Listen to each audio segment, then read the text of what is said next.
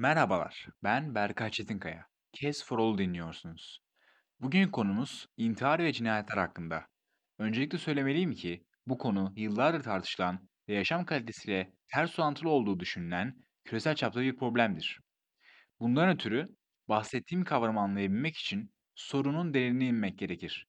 Örneğin bakıldığında Türkiye 83 milyon nüfusa sahip bir ülke gereği yapısına çeşitli kişilikler içermekte ve ölüm yüzdelerinin şiddette çoğunluğu azımsanamayacak kadar yüksek olduğu inkar edilemez. Verilerle Dünyamız Kuruluşu'na göre 2019 yılında Türkiye'de yaklaşık 175 şiddet kaynaklı ölüm ve yaklaşık 233 intihar ölümleri vardır. Ayrıca istatistiğe tutulduğunda 1990'dan 2019'a kadarki olan 30 yılda 16 yıl intihar oranı cinayet oranına fazladır ve bu sadece başarılı olan intiharların sayılarıdır. İntiharların profillerine bakıldığında en çok 3 neden göze çarpmaktadır. %21.75 ile hastalık, %10.19 ile aile içi sorun ve %8.98 ile geçim sıkıntısı. En riskli profil 15-24 yaşlarında kente yaşayan, daha önce evli olmuş olan, ilkokul mezunu erkektir. Son zamanlarda yüksek öğretim ve lise grubu ile erkek cinsiyet kriterlerinde de artış gösterilmektedir. Ülkemizin bu denli acı tablosu bile neyse ki onu intihar oranları en düşük ülkeler arasına koymaktadır. Ülkede cinayet de temel bir sorundur. Genellikle her ne kadar kadın cinayetleri ile rakamlar sunulsa da sanılanın aksine Türkiye'de erkekler kadınlardan daha fazla öldürülmektedir. 2021'de 2136 kişi cinayete kurban gitmiştir. Bu sayının 345'ini ise kadınlar kapsamaktadır.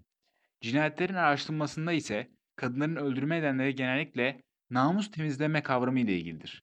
Bu sebeple Kadın Cinayetlerini Duyuracağız platformu, kadınları en çok öldürenin başında eşleri, sevgili ve nişanları ve eski eşleri olmuştur.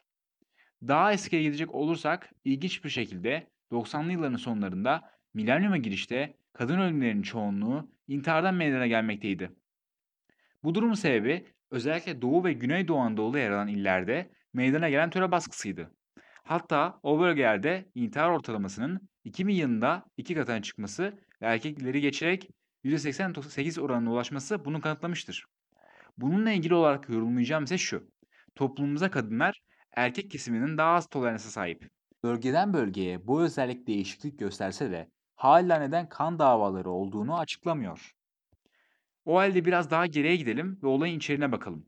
2014'te Humanist Büro'nun yaptığı çocuğa şiddet ve ihmal araştırmasına göre Türkiye'de ailelerin %22.5'i 0-8 yaş arasındaki çocuklarına fiziksel şiddet uyguluyor, sağlık kontrolüne daha sıklıkla götürüyor, kendilerini evde bir saatten fazla bırakıyor ve %86'sı da gelişimini kötü yönde etkileyen davranışlara bulunuyor.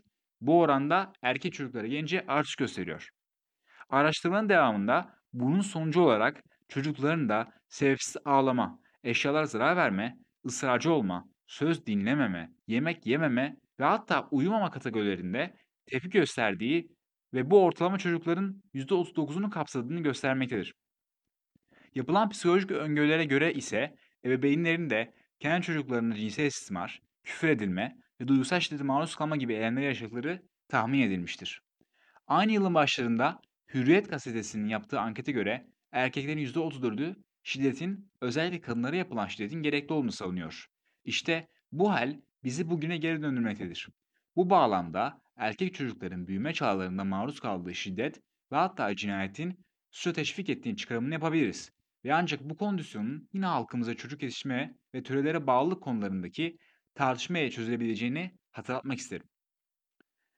İkinci olarak dünya istatistiklerine bakıldığında intihar oranları 2000 ile 2019 yılları arasında genel azalış gösterse de hala Dünya Sağlık Örgütü'ne göre her yıl dünyada 708.400 insan intihardan dolayı vefat etmektedir.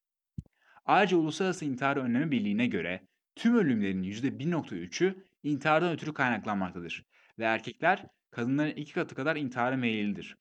Birliğin kaynakları intiharın sebepleri arasında en büyük etmenin stres olduğunu vurgular.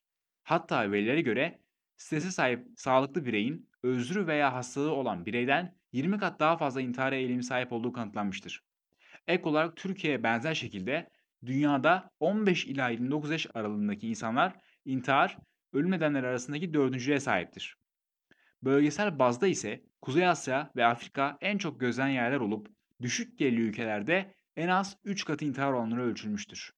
Cinayet ve şiddet olaylarında neyse ki daha düşük lakin daha sık sayılarla karşılaşıyoruz.